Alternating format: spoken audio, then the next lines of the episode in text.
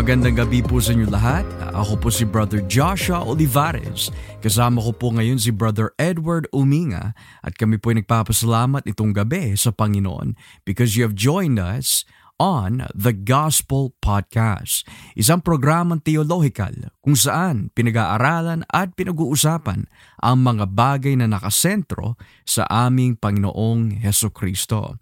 Nais po namin batiin itong gabi ang lahat ng mga taga-subaybay sa The Gospel Podcast from all around the world and especially sa aming mga kapatid at kapatiran dito po sa Christ-Centered Worship Church here in Winnipeg, Manitoba, Canada, also known as CCWC. Ikaw ba bayaw, meron ka bang gustong batiin itong gabi? As usual, binabati ko po ang lahat ng mga ating tagapakinig all over the world Um, we really appreciate po sa pag-share nyo all over social media, um, pag-comment nyo.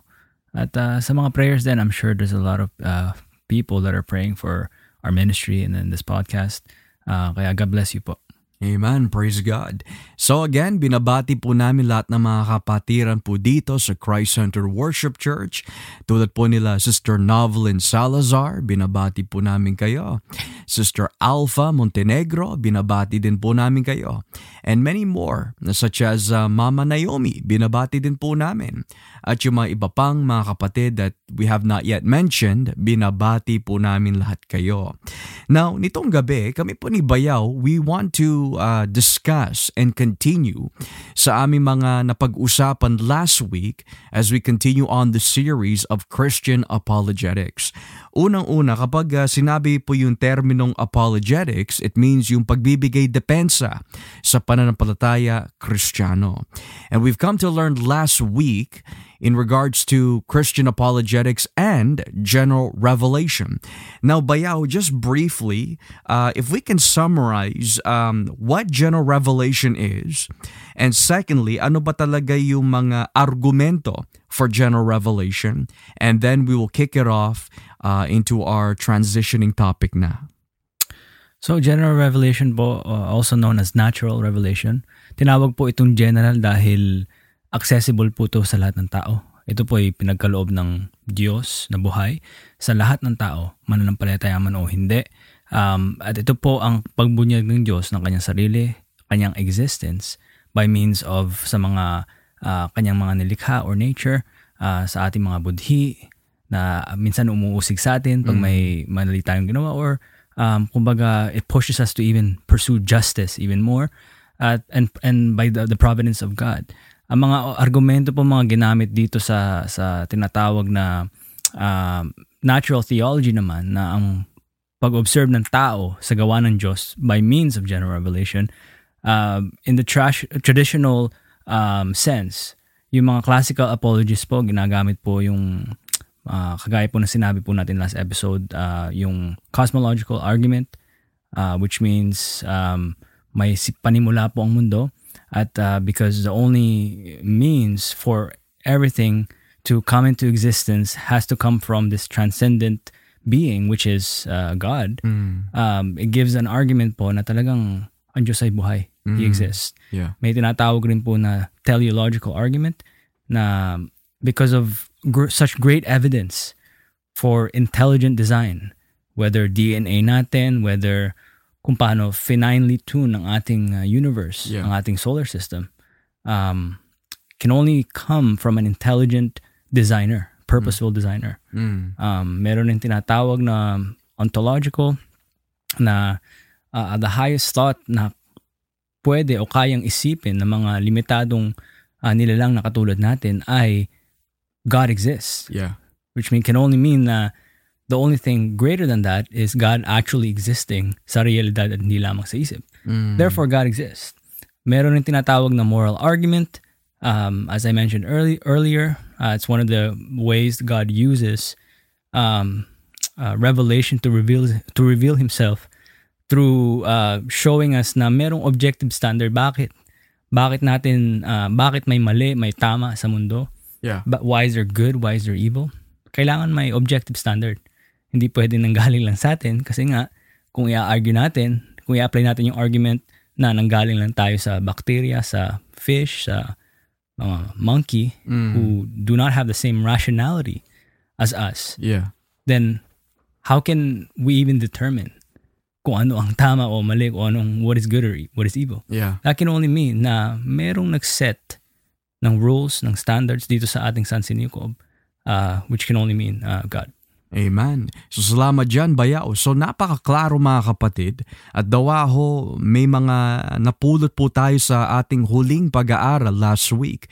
Dahil napaka-importante talaga, Bayaw, ang pag-aaral ng, uh, we could say, apologetics kasi we could say that I just want to love the Bible, preach Christ, and maganda yon.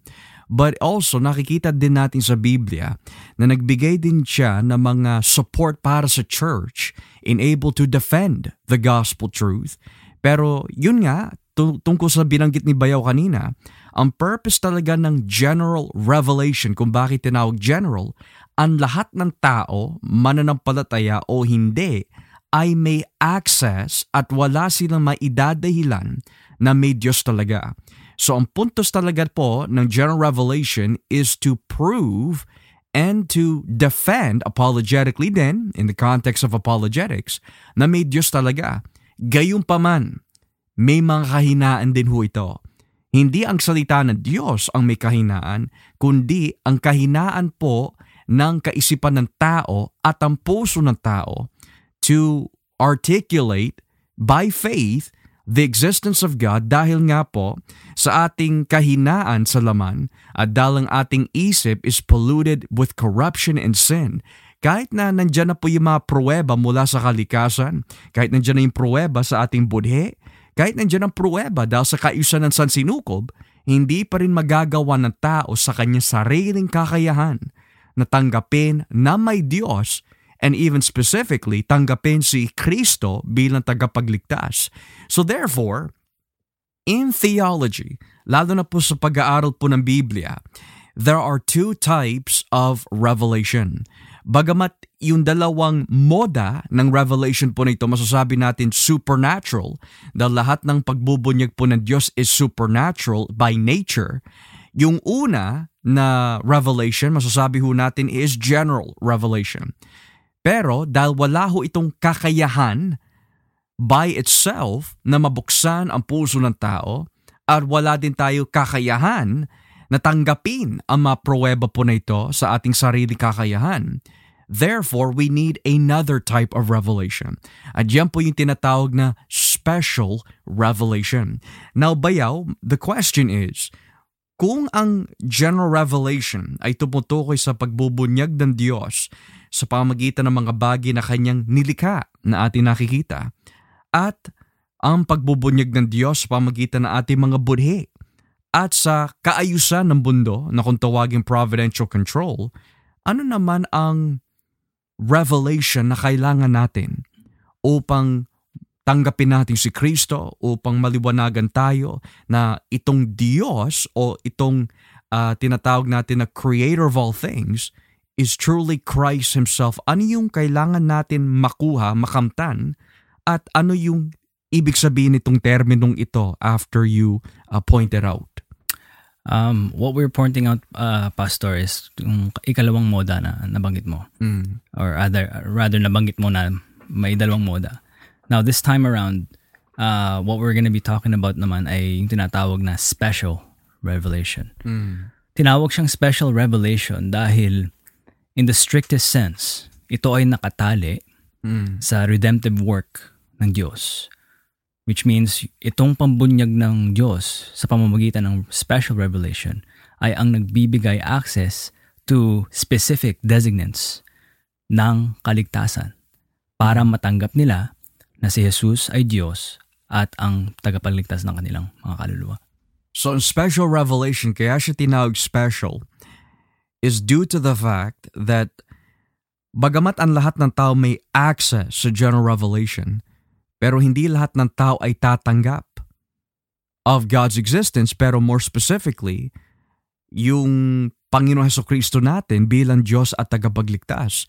So, narinig ho natin mga kapatid, that despite the fact walang maidadahilan ang mga mananampalataya o hindi mananampalataya that there is an existence of God, pero hindi magagawa ng general revelation na patanggapin ang mga tao by their own strength who God is as Savior and Creator maliban lamang kung naranasan po nila yung tinatawag na special revelation.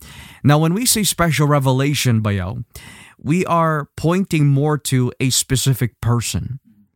Kasi general revelation, we could say that there are proofs for God's existence. Kaya lang ang kahinaan nito, sa lahat ng reliyon na nakikita natin sa mundo, which God are you referring to? And bagamat from the Christian worldview, which is the truth, na talagang marami mga Diyos-Diyosan, pero yung mga Diyos-Diyosan na yan are dead, they're fake, they're not real, isa lang talaga ang tunay na Diyos. Ang nagagawa naman po ng special revelation is na itutuon at pinapatanggap ng Diyos sa pamagitan ng kanyang biyaya by releasing our bondage will na tanggapin itong Jesus na siya lamang ang natatanging tagapagligtas And yung mga nakakakuha lamang ng gaytong klaseng biyaya ay yung mga taong masasabi natin pinili ng Diyos. So special revelation. Now, when we look at scripture naman, makikita ho natin ang mga ilang halimbawa. And uh, masasabi ho natin ang isang magandang halimbawa po ng special revelation. And again, just to define it, special revelation biblically is isang revelation o biyaya ng Diyos na ibinigay po sa specific people upang tanggapin si Kristo para maligtas. Ang magandang halimbawa po nito ay Mateo 11, talatang 27. So if you turn with me mga kapatid dito sa Mateo 11, talatang 27, ano yung nakalagay dito bayaw and what is the exposition of this text? Ito po ang sinasabi ng kasulatan. Pagkatapos sinabi niya sa mga tao, ibinigay sa akin ng aking ama ang lahat ng bagay. Walang nakakakilala sa anak kundi ang ama. At walang nakakakilala sa ama kundi ang anak at ang mga taong nais ng anak na makilala, makakilala sa ama. Mm. So, notice how it says, Walang nakakilala sa anak kundi ang ama, walang nakakilala sa ama kundi ang anak at ang mga taong nais ng anak na makakilala sa ama. So nakikita natin dito bayaw that bagamat ang kalangitan, pinapakita nito yung kadakilaan ng Diyos. At uh, sinasabi din ng Roma 1 that uh, kahit hindi nakikita ang Diyos, pero ibinunyag ng Diyos ang kanya sarili sa pamagitan ng mga bagay na kanya nilikha Bagamat yan po ay nasa kategorya ng general revelation, hindi pa rin pala magagawa ng tao na tanggapin ang Diyos o si Kristo bilang tagapagligtas hanggat, ayon po dito sa Mateo 11.27, hindi ipinapakilala ng Ama ang mga ito kay Jesus at hindi na ipapakilala muna ni Jesus ang mga ito sa Ama. At ito pa yung mabigat bayaw eh. At ang mga taong nais ng anak na makakilala sa Ama. So, based on the teaching of verse 27, ano yung maipapaliwanag natin dito bayaw in light of special revelation? Na talagang hindi bunyag sa tao who God is. Mm. Dahil, first of all, sabi ni Kristo dito, wala, wala pa nakakakita sa Ama eh. Mm. Um, it's all over the Old Testament. No one can stand the presence of God. He is too holy eh. Tayo'y makasalanan. Mm. If we were to see God in the, the, the fullness of the Godhead in, in, in all of His glory, talagang sunog tayo. Wala, hindi, we, can't, we cannot live. Yeah. Patay, patay tayo. Yeah. But since uh, ang Diyos anak, ang ating Mesiyas na si Jesus, ang ating Panginoon, has always eternally existed with the, with the Father. Sinasabi niya dito, he's claiming na he has this special relationship with the Father na siya pa lang talaga ang uh, ang nakakita sa kanya at may kilala sa kanya in a, in a, in a such a intimate sense. Yeah. So therefore, um, not unless i-reveal ito ng Diyos Ama or sa i-extend natin sa 28, not unless uh, i-reveal to ng anak sa mga um, nais niyang i-reveal ito Mm. kung sino man mga taong to uh, na-mention mo yung mga pinili uh, walang makakakilala sa Diyos. Mm. So, yun ang yun ang um, ibig sabihin dito. And and and this reminds me actually in John 17:3 or John 17:3 I think. Nung sinabi ni Kristo um, now this is etern- eternal life that they may know you I mean, John 1 pa lang eh, sa ending ng prologue ni, ni Apostle 1, sa chapter 1. Um, the Son exegeted the Father. Mm. In-explain niya kung sino ang Diyos Ama. Mm. So, na, yan ang ty- tipong special revelation na tinatawag kasi nga outside of that uh, revelation, walang makakakilala sa Diyos. Mm. At wala rin makakakilala sa uh, sa anak. Mm. So sa madaling salita, Bayaw, thank you for that. Ang ibig mo sabihin then is, um, correct me if I'm wrong, ang ibig mo sabihin then is, kahit anong ipangaral natin sa tao, pero kung hindi niya tatanggapin si Kristo, it's because hindi pa niya nararanasan yung tinatawag na special revelation. So sa madaling salita, ang lahat ng tumatanggap kay Kristo, ang lahat ng sumasampalataya kay Kristo, nagsisisi at talagang sa kanilang puso, nauunawaan nila na sila, sila'y makasalanan, hindi nila kayang iligtas ang kanilang sarili, kundi si Kristo lamang, Christ alone. Yun po ay pruweba, you're saying, na nakuha na nila yung special revelation. Now, it's interesting bayaw na nabanggit mo yan kasi notice how Matthew 11.27 says, walang nakakakilala sa anak. Yung ibig sabihin ng walang nakakakilala is not referring to wala pang nakarinig tungkol kay Jesus.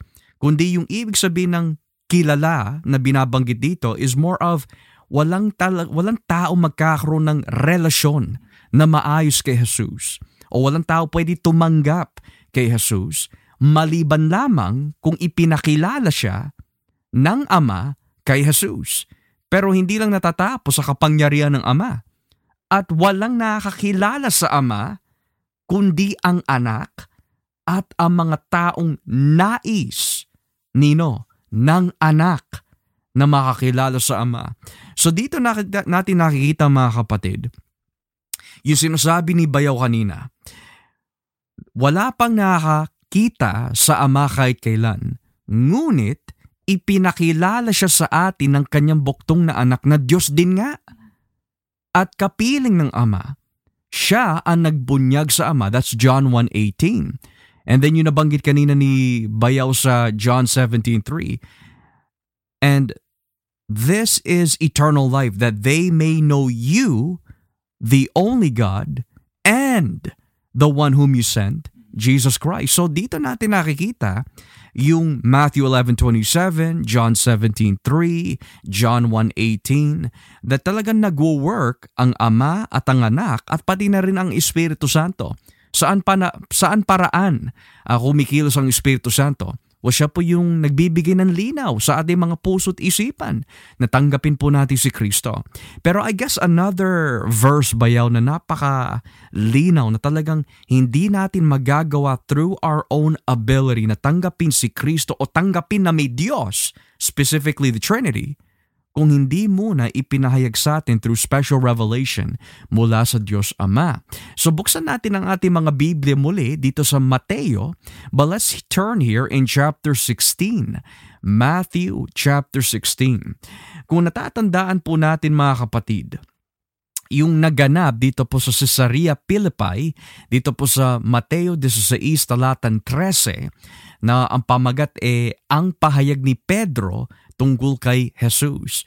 So basahin natin dito sa Mateo 16.13 at pagkatapos na basahin ni Bayaw, ibibigay po niya yung linaw in regards about this text in verse 13 hanggang 17. Nang makarating si Jesus sa lupain ng Cesera, Filipos, tinanong niya ang kanyang mga tagasunod, Anong sinasabi ng mga tao tungkol sa akin na anak ng tao? Sumagot sila, may mga nagsasabing kayo po si Juan na tagapagbautismo, may nagsasabi rin kayo si Elias, at ang iba na may nagsasabing kayo si Jeremias o isa sa mga propeta. Tinanong sila ng, uh, ni Jesus, pero sa inyo, sino ako? Sumagot si Simon Pedro, kayo po ang Kristo, ang anak ng Diyos na buhay. Sinabi ni Jesus sa kanya, Pinagpala ka ng Diyos, Simon, na anak ng uh, anak ni Jonas sapagkat hindi tao ang nagpahayag ni, sa iyo ng bagay na ito kundi ang aking ama nasa langit. Now, it's interesting bayaw. Sa talatang 17, sinabi ni Jesus pinagpala ka ng Diyos. Now, sa isang banda, ang Diyos eh, according to Matthew 5, pinagpapala niya ang mga mananampalataya at hindi mananampalataya sa pamagitan ng pag-ulan niya ng pagpapala. For example, He causes the rain to uh, to rain on the just and the unjust and He causes the sun to rise on the just and unjust. Pero yung salitang pinagpala ka ng Diyos ang sa konteksto ng talatang 17, anong klaseng pagpapala to na hindi lahat ng tao sa mundo ay nakakaranas? Pagpapala ito kasi ano nga ba ang uh, pinakadakilang biyaya ng Diyos? Mm. Yun ang binigay niya ang kanyang buktong na anak. Mm. Sino ba ang kanyang buktong na anak?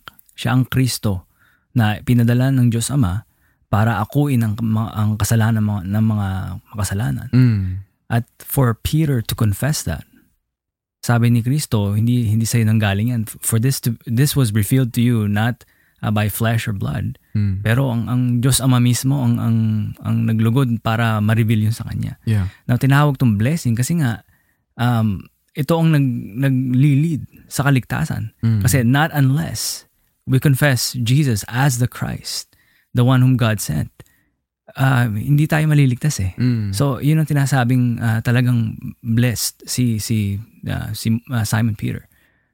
No, it's interesting, Bayaw. Thank you for that kasi when people think of blessing, ang agad na iisip minsan ng tao is blessing sa material, blessing sa financial.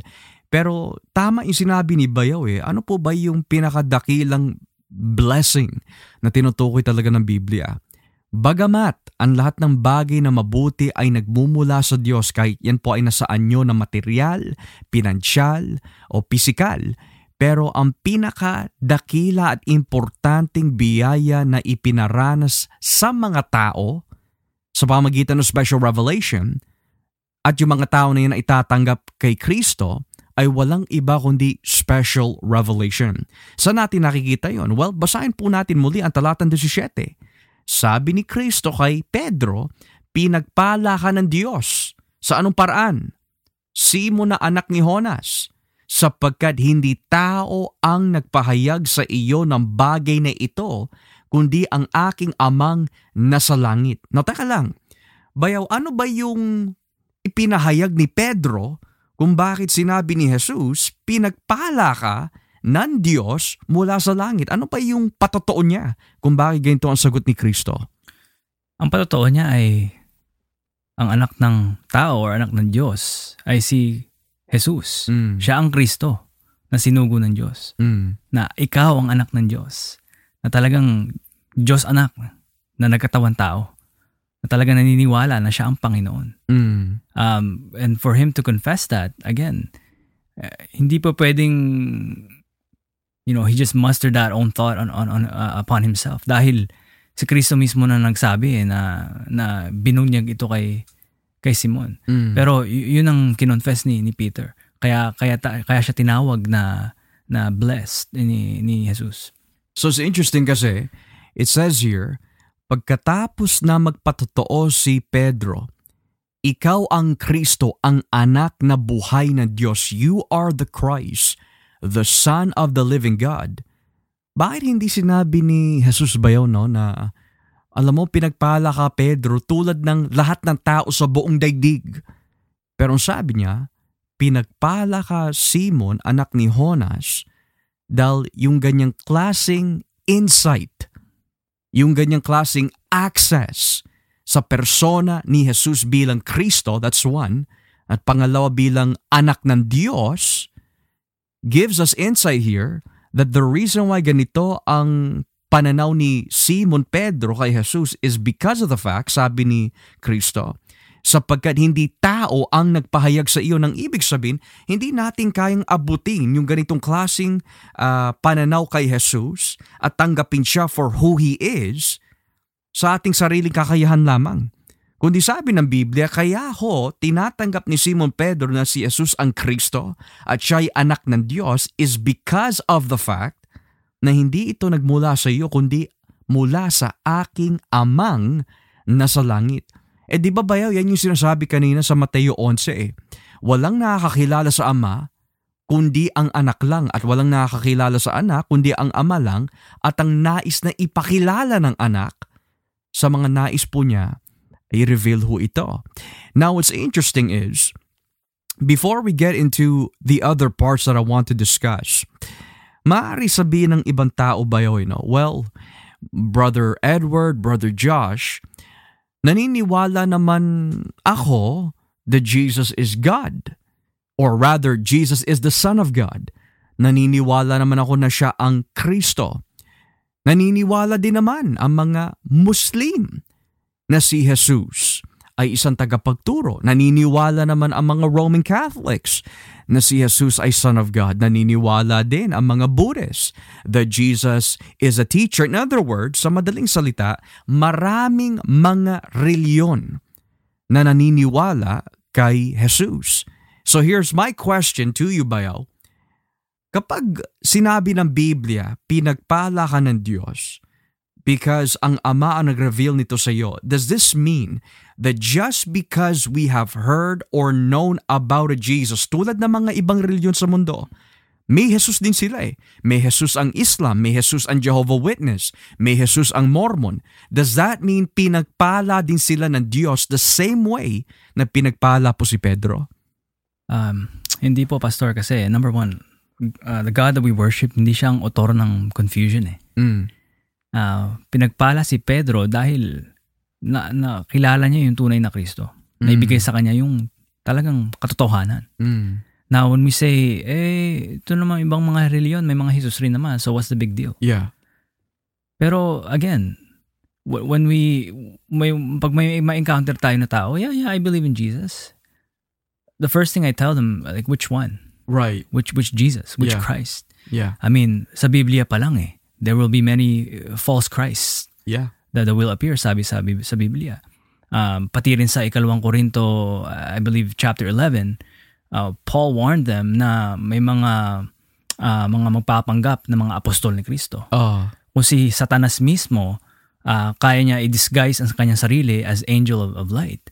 How much more yung mga tagasunod ni Satanas who's also masquerading themselves uh, to be servants of righteousness. Mm, mm. So, first century pa lang, oh, may warning na agad na may mga Jesus na iba, may mga may mga ibang uh, nagpapalaganap na ibang uh, katotohanan. oh.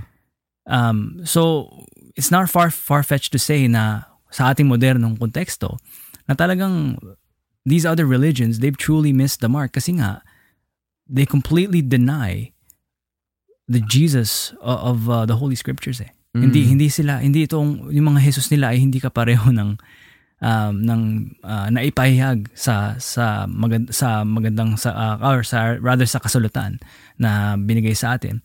Um, which means that being said hindi, hindi sila truly blessed. Mm. Kasi ibang iba yung napahayag sa kanila eh. Hindi totoo eh, hindi na, hindi nakakapagbigay ng kaligtasan. So so let, let, let, let's let's go back bayaw. Um kasi na, nasabi mo kanina that iba yung ipinahayag sa kanila. Now kung ang tao ho may ibang pananaw kay Jesus tulad nito bayaw sa mga Muslim may Jesus sila pero ang Jesus nila ay hindi anak ng Diyos dahil sa Islam si Allah na kung tawagin Diyos sa uh, Arabic ay walang anak. So sa kanila si Jesus ay propeta lamang. Okay, sa mga Jehovah Witnesses naman, si Jesus ay hindi Diyos kundi isang nilalang lamang ng tunay na Diyos na kung tawagin nila Jehovah. Ngayon, pagdating sa mga Mormon, si Jesus ay tao na, na naging Diyos. And then in Roman Catholicism, si Kristo ay Diyos, siya ang ikalawang persona ng Trinidad. Kaya lang, hindi lang siya yung namamagitan between God and man. So are you saying, Bayaw, that kapag ang tao ay may ganyang klasing pananaw kay Jesus, may pahayag sila, may nagbunyag sa kanila ng ganyang klaseng revelation, pero yung revelation na yan ay hindi special kasi hindi yan ang galing sa Diyos? Yan bang ibig mo, ibig mo sabihin? uh, special in a sense na hindi ito nagbibigay ng kaligtasan. We can say it can have mga elemento na supernatural din kasi ginagawa yan ng kaaway. Uh, Eh, kaya may ang dami-daming reliyon sa mundo dahil nga he's the author of, of confusion and, Yeah. and, and deception. Mm. That's what he does. He's a great deceiver. Mm. Um, pero yung special na in a, special revelation in a sense na ito ba mga ah, mga relihiyon nila na may Kristo din? Ito ba'y magbibigay kaligtasan sila? No. Ka- Mhm. Dahil yung special revelation ay nakatali ah, talaga sa tunay na persona na ipinahayag ng Diyos kung sino si Jesus Mm. at ang kanyang ah, ginawa para sa mga makasalanan. Kasi for example, minention mo lang kanina Islam. Mm. Very specific eh. Walang anak ng Diyos. Sa Biblia, si Jesus ay anak ng Diyos. Yes, yes. Sa, sa, sa Biblia natin, ah, ang ah, naipako sa krus si si Kristo.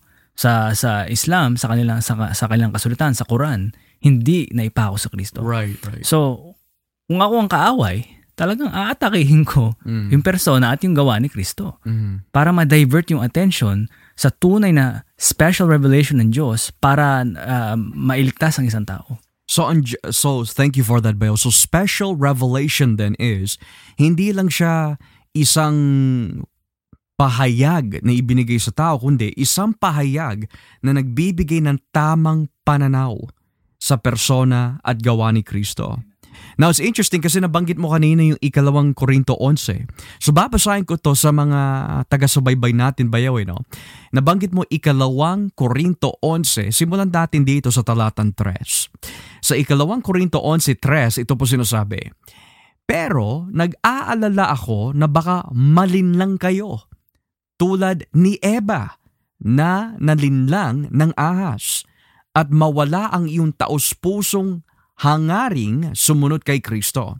Talatang 4, sapagkat madali kayong napapaniwala na kahit sinong dumarating diyan na nangangaral ng ibang Jesus kesa sa aming ipinangaro sa inyo. At tinatanggap din ninyo ang ibang uri ng Espiritu at ang kanilang sinasabing magandang balita na iba kesa sa iyong tinanggap sa amin. So dito nakikita natin ba yung binabanggit mo kanina, hindi lahat ng pahayag ay nagmumula sa Diyos. So yung special revelation na binabanggit mo is, kapag tinatanggap natin ang tunay na persona at gawa ni Jesus na nakasaad sa Biblia, at taos puso natin tinanggap na may pagsisisi at may paglilingkod, yun po yung special revelation na nagmumula sa Diyos. Gayunpaman, kapag may pananaw ang tao na hindi tumutukoy sa Jesus ng Biblia, tulad ng Jesus ng Islam, Jesus ng Katolikong Romano, o Jesus ng Jehovah Witness, o Jesus ng Mormon, o Iglesia ni Cristo, bagamat may Jesus, pero dahil hindi yan yung Jesus ng Biblia, hindi special revelation ang nakukuha nila sa Diyos, kundi revelation mula sa Diablo. At yung revelation ng Diablo, or we could even say yung pahayag ng Diablo is the same pahayag na ginamit niya upang ilinlang at dayain si Eva. Kasi sabi dito sa talatan 13, pero nag-aalala ako na baka malinlang kayo, tulad nino, tulad ni Eva, na nalinlang ng ahas. So, sa madaling salita, may mensahe ang ahas tungkol kay Jesus. May mensahe ang Diyos Ama, Diyos Espiritu Santo, Diyos Anak tungkol sa tunay na Diyos. Pero kapag hindi natin naranasan yung tinatawag o sinasabi mo bayaw na special revelation, not only hindi tayo maliligtas, pero hindi natin makikilala ang tunay na Diyos. So then, is it safe to say na sa buong mundo, sa lahat ng reliyon sa ating buong daigdig, kapag hindi nila tinanggap ang tama at tunay na Kristo ayon sa Biblia, they're not saved. So then, besides an understanding of the true Christ, why is special revelation so important? Limitado lang ba ito just to understanding lamang? Hindi, Pastor, kasi nga, I mean, na-establish na natin, may mga nagpo-profess na mga Kristiyano. Mm. They may have a intellectual understanding sa tamang Kristo, kanyang na-accomplish sa krus, sa kanyang pagkamatay at pagkabuhay muli, Mm. and is now seated at the right hand of the Father. They may get all these things, pero hindi pa rin sila ligtas. Yeah. Pero kaya naman natin pinupuntos. Um, kaya na rin namin na, nabanggit natin itong mga ibang reliyon. Unang-una, we're not just here, we're not just sitting here, nag-uusap tayo, just merely attacking, attacking, attack. Pero dahil po mahal namin, um, kayo po, kung sino man po kayo nakakarinig o ang mga ito na nasa ibang reliyon o ibang pananaw nila kay Kristo. Yeah. Dahil gusto natin sila maigtas. Mm. Kaya nga nakasentro ang ating programa uh, sa magandang balita ni Jesus. Kasi Mm. yun lang nag yun lang ang kapangyarihan ng Diyos para mag, mag, makapagbigay um, ng kaligtasan. At itong magandang balita na ito ay inihayag sa su, sa salita ng Diyos. Mm. Um, now, um, going back to what you said, hindi lamang to limitado sa understanding. Kasi nga, itong special revelation na to, ito ang talagang nagbibigay um, uh, patotoo at direksyon para matuon ng tao sa tamang Kristo, Yeah. sa tamang daan para sila ay maligtas at Mhm. magkaroon ng tamang relasyon sa nag-iisang Diyos na buhay. Now, it's interesting, Bayaw, no? just to add a footnote sa binanggit mo na kanina. In regards, going back to the difference between general and special revelation, dahil nasa paksa tayo of special revelation leading us to Christ bilang tunay na Diyos at Savior at yung banal na Trinidad. Kung natatandaan natin, Bayaw, when we, when we study this together, um, yung isang theologian, si Francis Turretin, sabi ni Francis Turretin nung habang uh, dinidistinguish niya uh, theologically yung pinagkaiba ng general sa special, he says, general revelation is to introduce God as creator. Pero special revelation is to introduce us that God is Savior and Redeemer. Nang ibig sabihin, nakikita natin dito that ang special revelation ay hindi lang nalilimitado na, nalilimitahan rather na may pangunawa tayo that Jesus is Savior, kundi ang purpose talaga ng special revelation is that as we embrace Christ as our Savior personally, makamtam po natin ang buhay na walang hanggan. Now, it's interesting kasi sa Biblia, we have verses in Matthew 22 where it speaks about uh, many are called, but few are chosen. And then sinasabi din ng ating Panginoon, malapad ang pintuan na ang kahinatnan ng mga papasok dito ay kapahamakan. Pero makipot ang daan at ilan lang ang nakakapasok dito. So it's interesting that kapag pinagdikit-dikit natin o pag pinag-connect natin yung mga tekstong ito bayaw to see the bigger picture, tulad ng sinabi kanina, uh, walang nakakakilala sa ama maliban lang ang anak, walang nakakakilala sa anak maliban lamang ang ama, at ang mga nais na ipakilala ng anak. So that's one. And then yung Matthew 16, pinagpala ka. Hindi ito nagmula sa iyo, kundi sa ama na nasa langit. And then, many are called, few are chosen, etc. etc. Kapag pinagdidikit-dikit ho natin ang mga tekstong yan, talagang hindi natin maiiwasan bayaw eh. Hindi lahat ng tao may ganyang klaseng access. Gayunpaman, in some sense din bayaw, may access ang tao to hear the gospel. Now here's a question for you, Bayo. If special revelation does not give access to everyone, paano ko matitiyak in my life na ipinarano sa akin ng Diyos yung special revelation na binabanggit natin itong gabi? Na-born again tayo. Mm. Uh, which then led us not only to an intellectual belief kung sino si Kristo. Right. Okay, tinanggap natin. Okay, uh, makasalanan ako. Mm.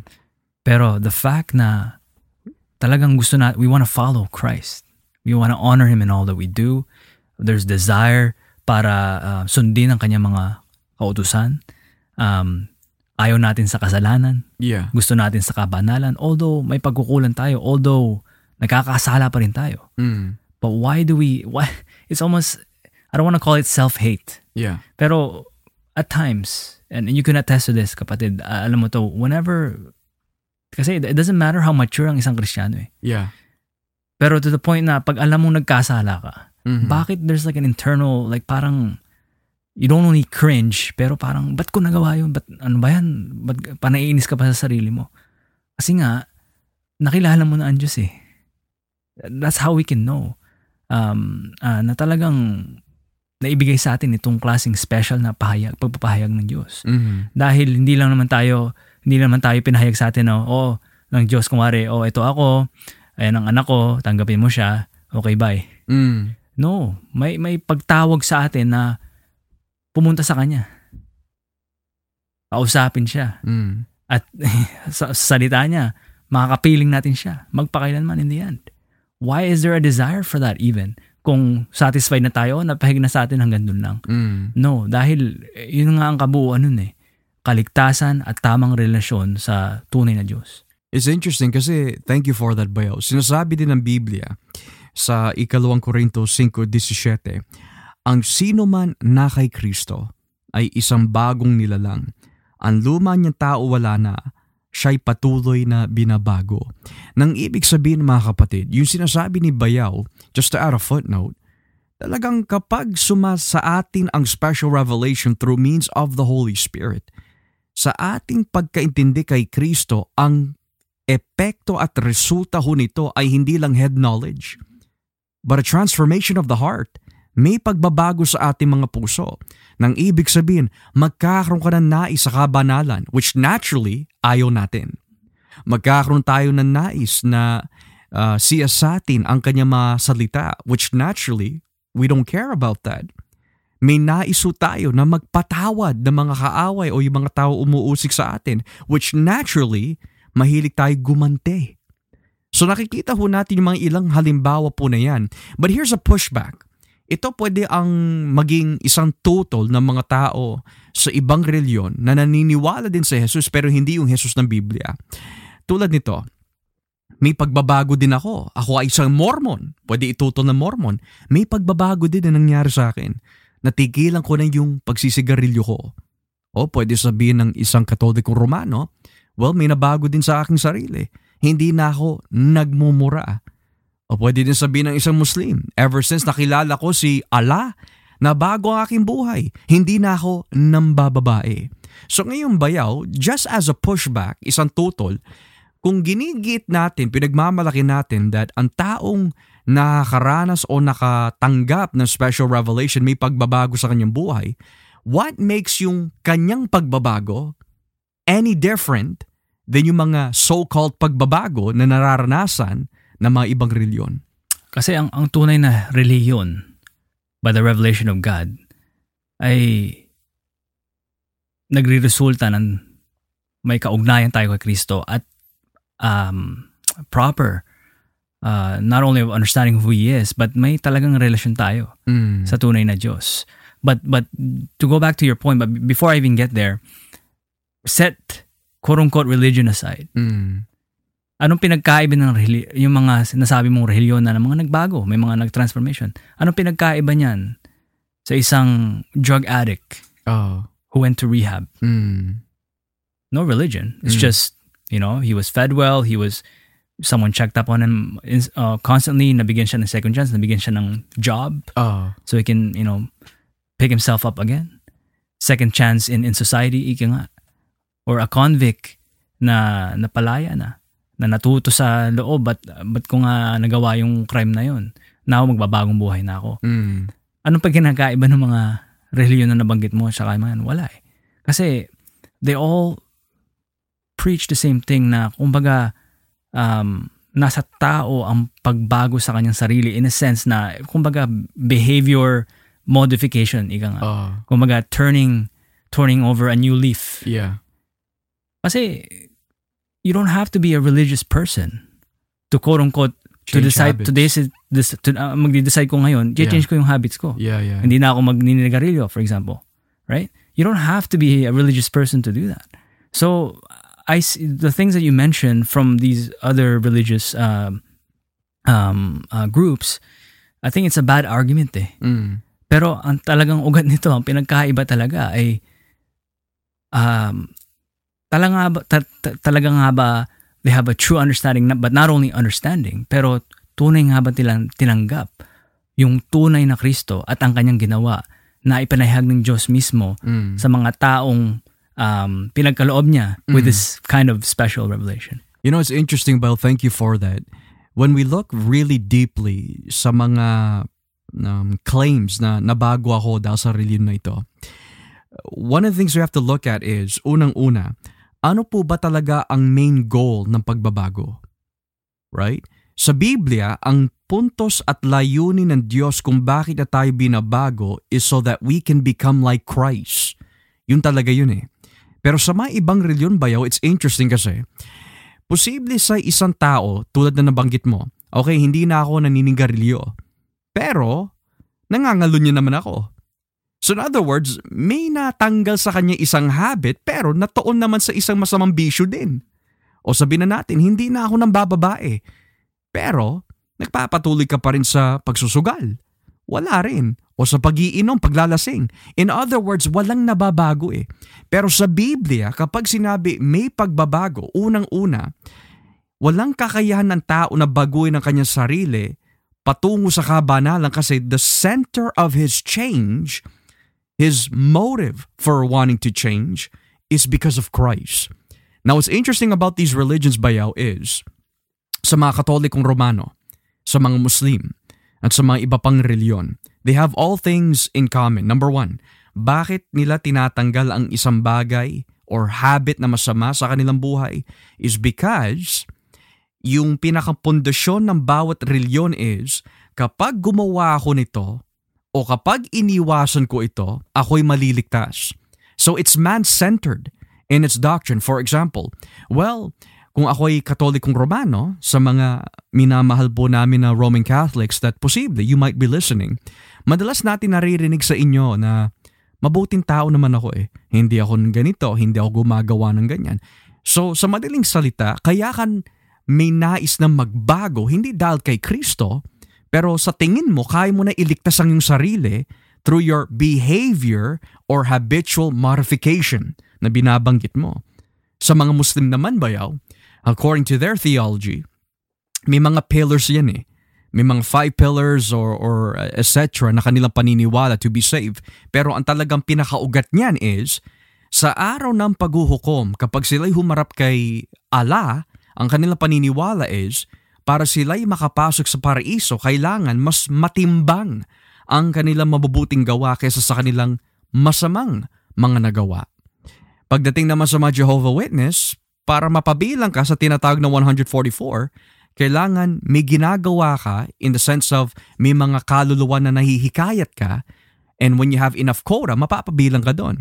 So in other words, lahat ng mga changes, behavioral changes na nagaganap sa buhay ng mga ito, it's not because they want to do it for Christ. But because if they don't do it, hindi sila maliligtas. So yung pinaka-root talaga ng mga claims na, well, nabago na ako, nabago ito, hindi ho, hindi tunay na pagbabago yon. Ang tunay na pagbabago na binabanggit po ng Biblia kapag ang isang tao nakaranas sa special revelation is this. Kapag ang kanyang pananampalataya ay nakaton kay Kristo, unang-una, alam niya sa kanyang sarili, wala siya magagawa para, para iligtas ang kanyang sarili. Alam niya yon.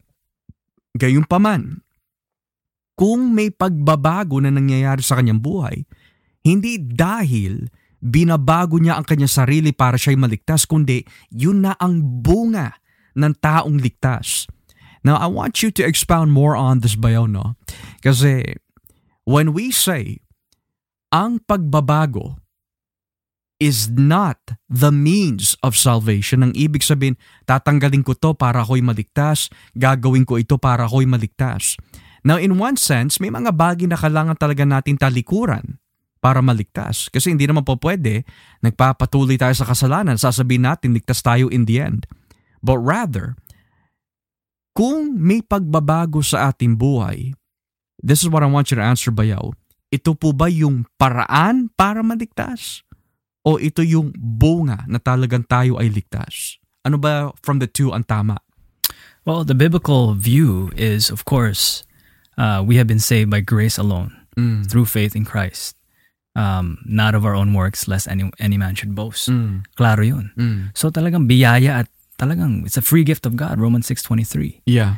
Um, yun ang kaligtasan na, na, na ipinahag sa Biblia. Mm. Whereas all these other religions na mention mo, anong common talagang similarity nito mga to? It's not only man-centered, but it's man-centered kasi in a sense, ano eh, kumbaga, sila ang umaako eh. It's, it's works-based Yeah. salvation. Yeah.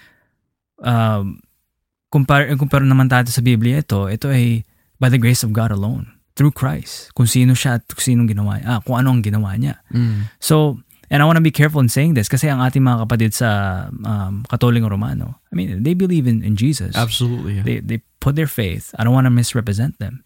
But ang problema sa kanila naman, nagdadagdag na. Mm. Faith plus works, yun na ang nagbibigay ng kaligtasan. Mm. Pero sa Biblia, klarong-klaro, biyaya ito ng Diyos eh. Dahil kahit anong um, kabutihan, which again, you know, I can commend that na tinatalikuran nila certain habits, gumagawa sila ng quote-unquote kabutihan sa kapwa. Mm. I can commend that. Pero to say na yun, yun ang pamamaraan para maligtas ang tao, hindi yun ang pamamaraan ng Diyos. Mm. Pamaraan, ah, bagamat ito ang kanilang pananaw, pero hindi yun ang, panana, ang pamamaraan ng Diyos na naipahayag sa Biblia. It's interesting too eh, yung mga tutol na, well, alam ko na ako'y nasa tamang reliyon kasi. Nagbabasa na ako ng Biblia eh. Eh, Kahit naman si Satanas eh, may alam din sa Biblia eh. Or for example, well, uh, na- may nabago sa aking buhay um, kasi hindi na nga ako nanonood ng ganito o hindi na ako gumagawa ng ganyan. But what we don't seem to understand is, unang-una, the purpose of change hindi ako nagbabago daw sa aking asawa. Hindi ako nagbabago daw sa aking mga anak. Hindi ako nagbabago daw sa aking pamilya. Kundi, binabago ako kasi yun ang gawa ng Espiritu Santo para mahugis ang aking buhay na maging katulad ni Kristo. So in other words, ang layunin and end goal, ang pinaka-goal talaga ng lahat ng tunay na pagbabago ng mga Kristiyano ay hindi maipagmalaki at ah, magpasikat sa labas na hey, nabago ako, hindi ho. The purpose talaga ng pagbabago is maging katulad po natin si Jesus. Di ba? Bayaw, yan yung diniscuss mo last time eh. Ano pa talaga layunin ng doktrina ng predestination at election? Di ba? Pinili tayo ng Diyos upang tayo gawin banal at maging katulad natin si Jesus. Hindi tayo binabago para lang masabi, well, may nabago dito, dito naman ako ah, pupunta. Or may natanggal sa akin isang masamang bisyo, dito naman ako lilipat sa panibagong bisyo. Hindi. Kapag tayo ho ibinago through means of special revelation, we become more and more like Christ. Now, another thing I would like to um, um, put into consideration, Bayaw, no? this is where we're going to get uh, in a but in a bit more uh, technical and apologetic uh, topic. Pero one of the things that came up to my mind is yung pananaw tungkol sa Trinidad at kay Jesus. Kasi, let's say for example, may tao ho na naniniwala na si Jesus ay Diyos. May naniniwala na si Jesus ay nagkatawan tao, maliligtas lamang tayo sa pamagitan ni Jesus. At ah, kung hindi tayo magsisisi at sasampalataya kay Jesus, hindi tayo maliligtas. So sabihin na natin, yan ang paniniwala ng ilan. Gayun pa man bayaw, gayun pa man. Hindi siya naniniwala sa Trinidad. Hindi siya naniniwala sa Diyos Ama. Hindi siya naniniwala sa Diyos Espiritu Santo. Ang paniniwala lamang niya na si Jesus lamang ang tunay na Diyos, walang Ama, walang Espiritu Santo. Now here's the two questions I'd like to ask. Number one, yan ba ang resulta ng tunay na special revelation? And number two, kapag ang tao ay naniwala lamang kay Jesus pero sa kanyang buong buhay hanggang sa kanyang kamatayan, hindi niya tatanggapin na ang Diyos ay Trinidad. Ligtas ba siya? We can say, I want to be careful in saying this, pero I would say no. Dahil, unang-una, dahil um, pinahayag sa Diyos, although yung word na Trinity ay wala sa um, sa Biblia. Right. Pero yung konsepto at talagang pagpahayag kung sino ang Diyos, klarong-klaro na Trinitarian ang ang ang ang ating Diyos. Yes. Pag sinabing Trinitarian, talagang may Trinidad, Mm. ipinahayag ang ang nag-iisang Diyos and that in that one being uh, it was revealed in three persons. Mm. May Diyos Ama, Diyos Anak, at Diyos Espiritu Santo. Right. To neglect the view of the Trinity na ito ang um, kumbaga ang tamang view Mm. sa nag-iisang Diyos. I think it's still we're still gonna run into some some problems eh. Mm. Kasi kung tatanggapin natin, okay, si Kristo anak ng Diyos, anak Mm. lang yan siya ng Diyos, pero ang Diyos Ama talagang talagang Diyos ng lahat. Pero eh, nasa Biblia rin na nang pasimula ang, ang salita, ando na ang salita. Ah, And, and the Word was with God, and the Word was God. yes. And this Word, according to John 1.14, became flesh. Mm. Kung ang Diyos na to, na salita, ay nagkatawan tao, that means Diyos siya. Mm.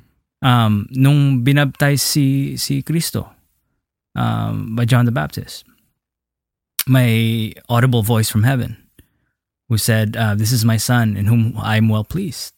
At bumaba ang Espiritu Santo na parang kalapati. Mm. Itong, uh, this is the testimony of, of, of John na nakita niya na pumunta kay Kristo dahil nga nagkatawang tao si Kristo eh. Mm. So these things, kung i-deny natin, we still have the wrong view of, of who God is. Right. Kasi um, Him personally revealing it by means of special revelation sa isang tao na talagang tatanggap, um, kaila, ang tatanggapin niya talaga ay yung katotohanan na pinahayag ang Diyos sa pamamagitan ng tat- tat- tatlong persona. Mm. Da, na pantay-pantay. Hindi Mm. pwedeng ah, nilikha lang si, si Kristo or Diyos nga siya pero mas mababa sa anak. Um, but in John's in John um, was it 16 or 17, you know, he once had the same glory. Yes, yes, yes. The same glory that he once had with the Father. Right, yeah. Na-exalt na siya eh, kasi his time has come para maipako siya. Kasi Mm. darating na yung time na mamamatay siya and mag- mare-resurrect siya and after that, he will ascend back to heaven to the Mm. right hand of the Father. Um, Genesis 1, the Spirit of God was hovering through the water. Nandun na siya eh. So e- even in creation, nandun na ang Trinidad eh. Mm. So hindi hindi natin uh, talagang i, i, i kumbaga i-insist natin na hindi hindi hindi biblical yung Trinidad na yan eh. Pero kung ito ang pagpahayag ng Diyos kung sino talaga siya, Exactly, yeah. Which all three of the persons in that one being of God ay they play their own role in salvation. To deny that, to deny the Trinity is to, den- to deny yung pamamaran ng Diyos para mailigtas ang tao eh. Mm. And it's interesting ba kasi sabi nga din ng Biblia sa 1 John 5, John 17, that you may know that you have eternal life. Sa anong paraan? By knowing the Father and the Son. Now here's what's interesting. I completely agree with everything you're saying. Ngayon, sabihin na natin may ibang tao naman. Okay. No, naniniwala ako sa Diyos Ama, naniniwala ako sa Diyos Anak, naniniwala din ako sa Diyos Espiritu Santo. Kaya lang, iisang persona lang sila na iba-iba lang ang kanilang anyo given the specific task that they must do. So in the ancient church, um, this is known uh, as um, Sabellianism or modalism. Now, Sabellius, isang uh, heretic in the ancient church, nagturo ho siya na ang Diyos Ama, siya rin yung anak. At yung Diyos anak, siya rin yung Espiritu Santo. Nang ibig sabihin, tuwing may kailangan gawin na specific task, nag-iiba ang kanyang anyo. For example, bago dumating si Jesus, siya mismo ay Diyos Ama muna. Kasi nasa langit siya eh. Pero nung itong Diyos Ama ay bumaba na sa langit at nagkatawang tao, siya na ay naging Jesus. And then nung umakyat naman itong Jesus pagkatapos ng kanyang muling pagkabuhay, bumalik u siya, pero bumalik siya bilang Espiritu Santo. So yung ganyang klaseng katuruan, naniniwala na may Trinidad. Kaya lang yung Trinidad na yan ay hindi tatlong persona, kundi iisang persona. So that's called modalism or Sabellianism. Now, the reason why I completely agree with what Bayaw is saying according to the scriptures is because sino ba nagbibigay ng special revelation? Di ba ang Diyos Ama? Through the Holy Spirit and by Jesus Christ. Eh ano ba ang tawag sa Espiritu Santo? The Spirit of Truth. So syempre, kapag ikaw bayaw, when you hear the word truth, hindi po pwede may halong kasinungalingan yon. Tulad nito, sabihin ko na si Bayaw mabait, si Bayaw matalino, si Bayaw uh, ang asawa niya ay si Christine, si Bayaw ang anak niya ay si Emery, kaya lang si Bayaw Italiano siya, hindi siya Pilipino. So, the point here is, I can get 95% of you correct through description. Pero yung sabihin ko kahit isang beses sa iyo na you're Italian, not Filipino, that's still not the truth. Now, when it comes to the Holy Spirit, why is this important? Dahil ang Espiritu Santo ay Diyos at ang Espiritu Santo ay perpekto. At ang Espiritu Santo ay Diyos ng katotohanan ayon sa kanyang kalikasan, which means hindi siya magpapahayag tungkol kay Kristo, lalo na kung itong Kristo na naririnig natin ay iba sa tinuturo ng Biblia. Here's the reason why. Sino po ba ang may akda ng Biblia? Di ba ang Diyos Espiritu Santo? So bakit siya magtuturo ng ibang Jesus that is different from the Jesus he presents that he authored in the Bible? So now my question to you, Bayaw, is this. Well, ang Diyos naman eh maunawain. Siguro naman tatanggapin niya ako sa langit kahit hindi ko siya tanggapin na ka-equal niya ang Diyos Ama. Kasi tulad ng mga reliyon ng dating daan, ang Diyos Ama lang ang mataas. Si Jesus eh mas mababa kasi anak lang daw siya. At ang Espiritu Santo ay hindi Diyos. Pero naniniwala sila si Jesus ay Diyos, kaya lang hindi kasing taas na Diyos tulad ng Ama. Pero siguro papasok sila sa langit because ito ang katwiran ng iba. Mauunawa naman ako ng Diyos eh. Now here's my question bayaw. Does God allow that type of leeway? Kahit na mali ang ating pananaw kay Jesus na hindi siya kapantay ng Diyos Ama, Diyos siya, kaya lang hindi, niya, hindi siya kasing taas ng Diyos Ama. Do you think that's enough to get you by into heaven? Um, hindi eh. Dahil, again, we're going against Jesus himself in how he revealed himself and the Father and the Spirit. Yeah. The fact na uh, in the, the Gospel of John, Mm. Sabi niya, unless you believe I am He, ego I me in Griego, Mm. which in sa, sa Hebreo naman is that the, the covenant name Of God. of God that is Yeah. Yahweh. Mm. Eh, ang problema is Isaiah 43, or is it Isaiah, it's the book of Isaiah, but Isaiah 43, or is it 45? Correct me if I'm wrong, Pastor. Yeah. Uh, where uh, before me and after me, there, there, there were no gods. Mm. and and there ano kumbaga um he never shares his glory with anyone else pero Yeah. ang problema why does Jesus make that claim from himself Yeah. na siya ay Yahweh Mm. right and and again going back to the modalism I just wanted to get back to this before we get back to yung uh, mas less si Cristo um so John 17 does that mean J- Jesus was praying to himself nananalangin ba si Cristo sa, sa kanyang sarili Oh. eh may Diyos Ama na, na nasa langit eh. Oh. So it, it doesn't make sense. Tsaka Right? sa, sa, sino yung nagsalita mula sa langit sa kanyang pagbabautismo? Right? So, no, that, that that's interesting. Sorry, Bayo, go ahead. Yeah, but but going back naman dun sa sinabi mo na tatanggapin naman ako ng Diyos basta sa akin talagang ginigiit ko mas less siya sa Diyos Ama. Mm. Hindi eh. Dahil the same glory that He has is the same glory as the Father. Mm. Sabi sa Biblia, He is the image of the invisible God. Mm. Um, the, the fullness of the Godhead, the fullness of the Trinity dwells within Him. Mm. So, siya ay kapantay. In, in, in essence and in truth, siya ay Diyos. Mm. So to say na ang Diyos anak ay mas mababa lang sa Diyos ama, then by definition, he's, hindi siya ano eh. He's not eternal. Yeah.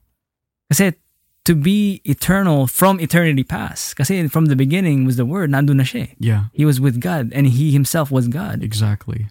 That can only mean na nandun na ang Trinidad noong umpisa pa at lahat sila ay Diyos. Mm. Nag-iisang Diyos. Mm. So to deny that na hindi eh, mas basta mas mababa si Kristo is it doesn't it's not hindi siya biblical eh. Yeah.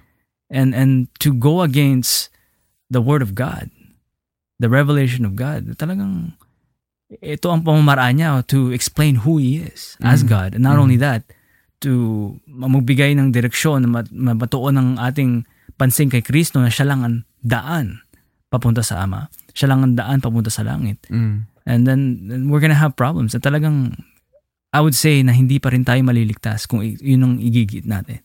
And it's it's very very important na tama yung bayo. It's very very important that uh, pinag-usapan natin to kasi hindi natin pwede ipantay ang Diyos sa ating sarili. For example, we will allow mistakes.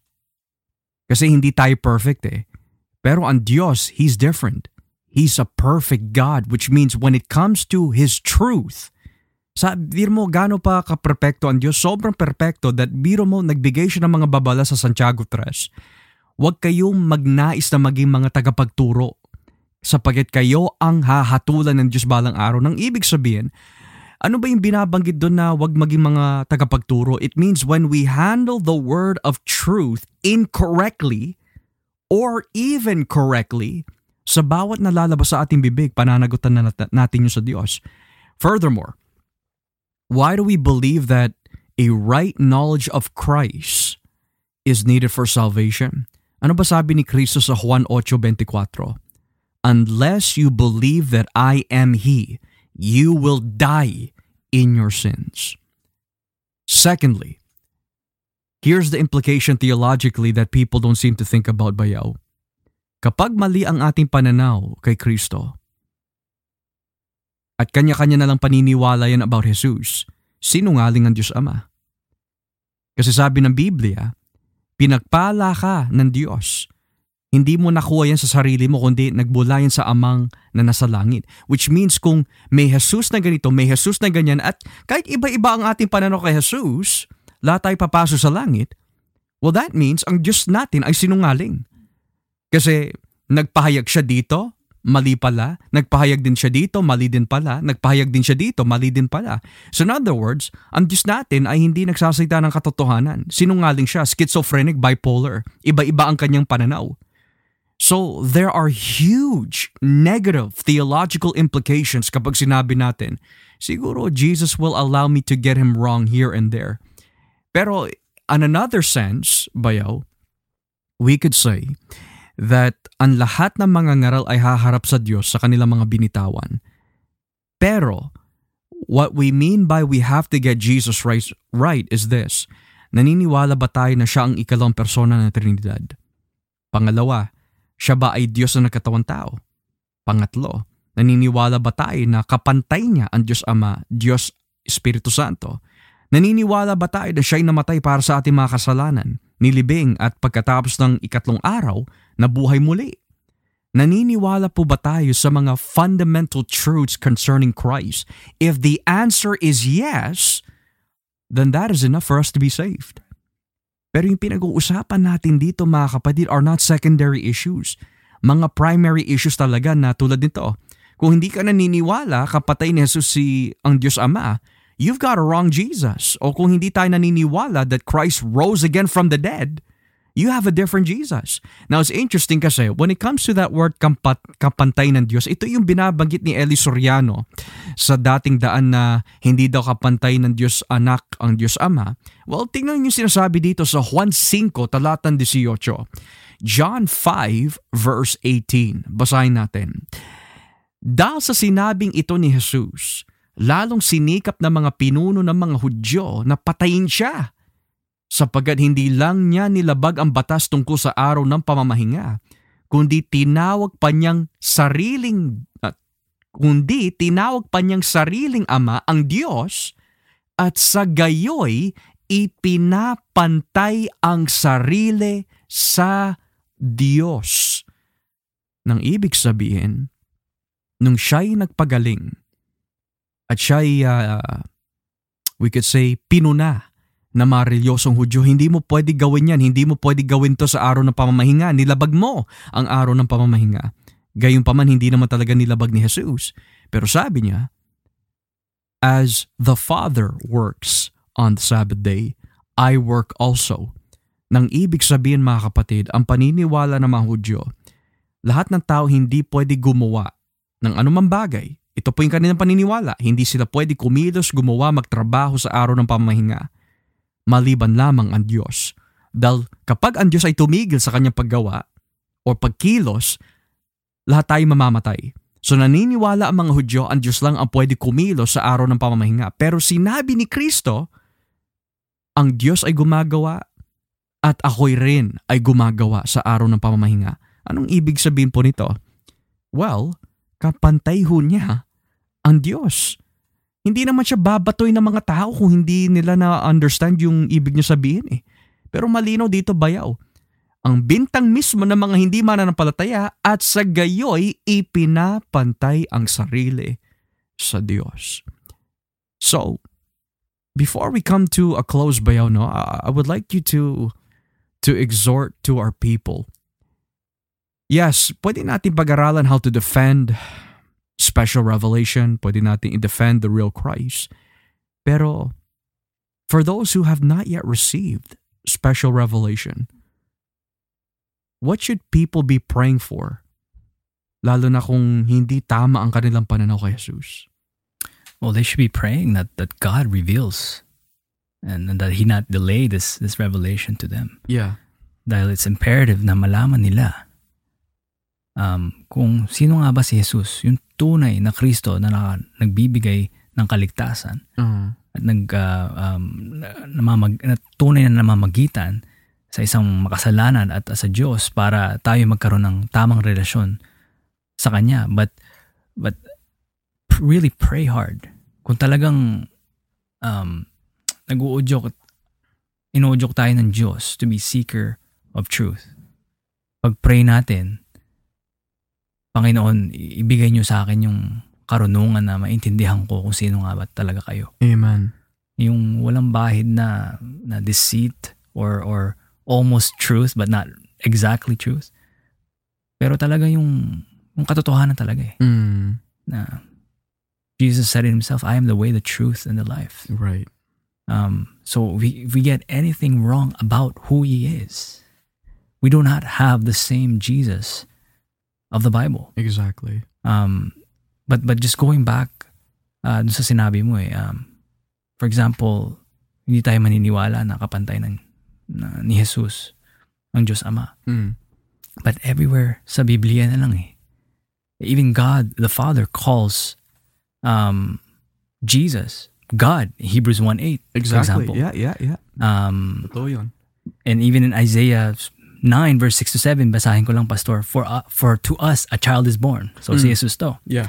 To us a son is given and the government will be on his shoulders and he will be called wonderful counselor, mighty God, everlasting Father, Prince of Peace. Mm. Mighty God, El Gabor in sa Hebreo, uh, which is translated to Jehovah in later times. Why would the son all of a sudden share that same title Yeah. with with the the ancient of days which is the God the Father Mm. that means Diyos si Kristo Exactly.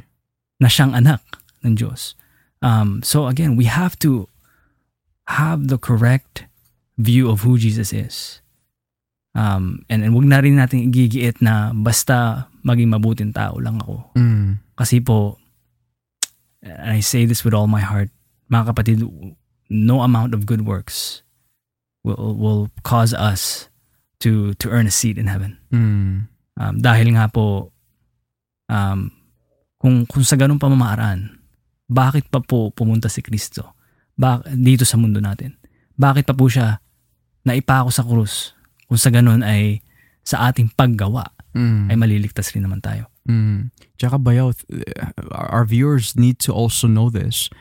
Kung hindi ka pantay ni Jesus, ang Diyos Espiritu Santo, ang Diyos Ama, do you really think that God would send a perfect sacrifice to atone for our sins that is not suffice or enough o kapantay niya para tubusin ang eternal wrath na karapat dapat na maranasan natin. Nang ibig sabihin, if God the Father sent a Jesus na hindi niya kapantay, then He did not send a good sacrifice. Because the purpose of the sacrifice of Christ is, una-una, we are going to receive eternal wrath. So it must take a perfect, eternal, powerful sacrifice that can do this. At walang iba kundi ang Diyos. Yun nga lang nagkatawan tao kasi God is spirit. Exactly. Kailangan mag-anyo ng isang anyo na pwedeng mamatay. Mm. But of course, temporarily, to prove na you know Jesus has conquered sin and death for us na may Mhm. kaugnayan sa Kanya. That he would just, we, all we have to do is place our faith in Him. Mm. Na talagang siya lang ang perpekto. Tayo ay hindi natin kayang um, um, isave ang ating mga sarili. Yeah. Um, and it's a gift of, of God. Hindi hindi yung hindi, hindi tayo ang gumawa eh. Si Jesus ang gumawa. Exactly. Perpektong buhay, perpektong alay, um, um, perpektong uh, pagkabuhay muli na till now uh, uh, perfecting us until the day na uh, we will fully realize Mm. ang ating kaligtasan dahil we will see Him face to face. Amen to that. Kaya mga kapatid, nawa po nitong gabi, meron po tayo na pulot na aral. Hindi lamang mga kapatid na may theological input po tayo on how we can defend. That's great. That's what we want.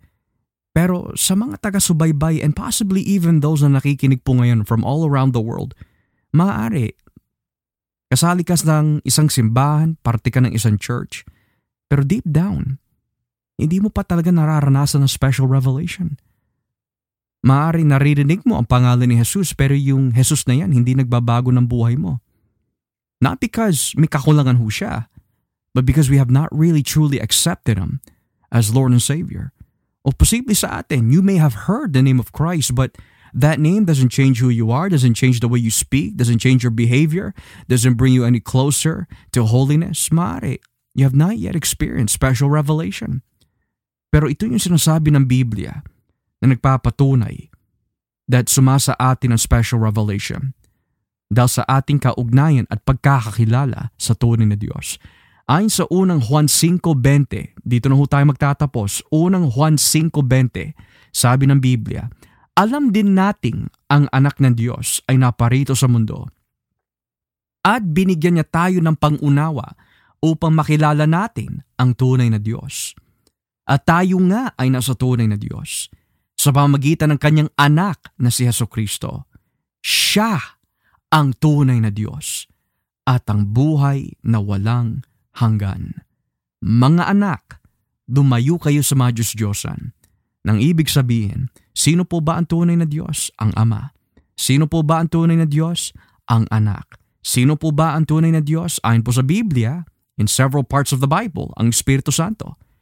Pero yung tanggapin natin, paniwalaan natin ibang Jesus, ibang Diyos, ibang pananaw sa Diyos ng Biblia. Diyos-Diyosan na yun. Pagsamba niyo sa Diyos-Diyosan. So ano po sabi ng Biblia? Dumayo kayo sa mga Diyos-Diyosan. Ito ang tunay na Diyos, ang Ama, ang Anak, ang Espiritu Santo. At makakamtam mo lamang po yan kapag bini- biniyayaan ho tayo ng Diyos ng tinatawag na special revelation. Yan ang kailangan ho natin. Bagamat importante ang general revelation, to know na talagang wala tayong maidadahilan na may Diyos, special revelation is needed so that we can be in a relationship through Jesus Christ our Lord and receive eternal life. Ako po si Brother Joshua Olivares, kasama ko po si Brother Edward Uminga. Salamat po sa Diyos for you tuning in with us dito po sa The Gospel Podcast. At nawa po, makasama po namin kayo muli on this podcast sa susunod po na linggo. May the Lord keep you. May the Lord bless you. At huwag po natin kakalimutan, si Jesus ay Diyos.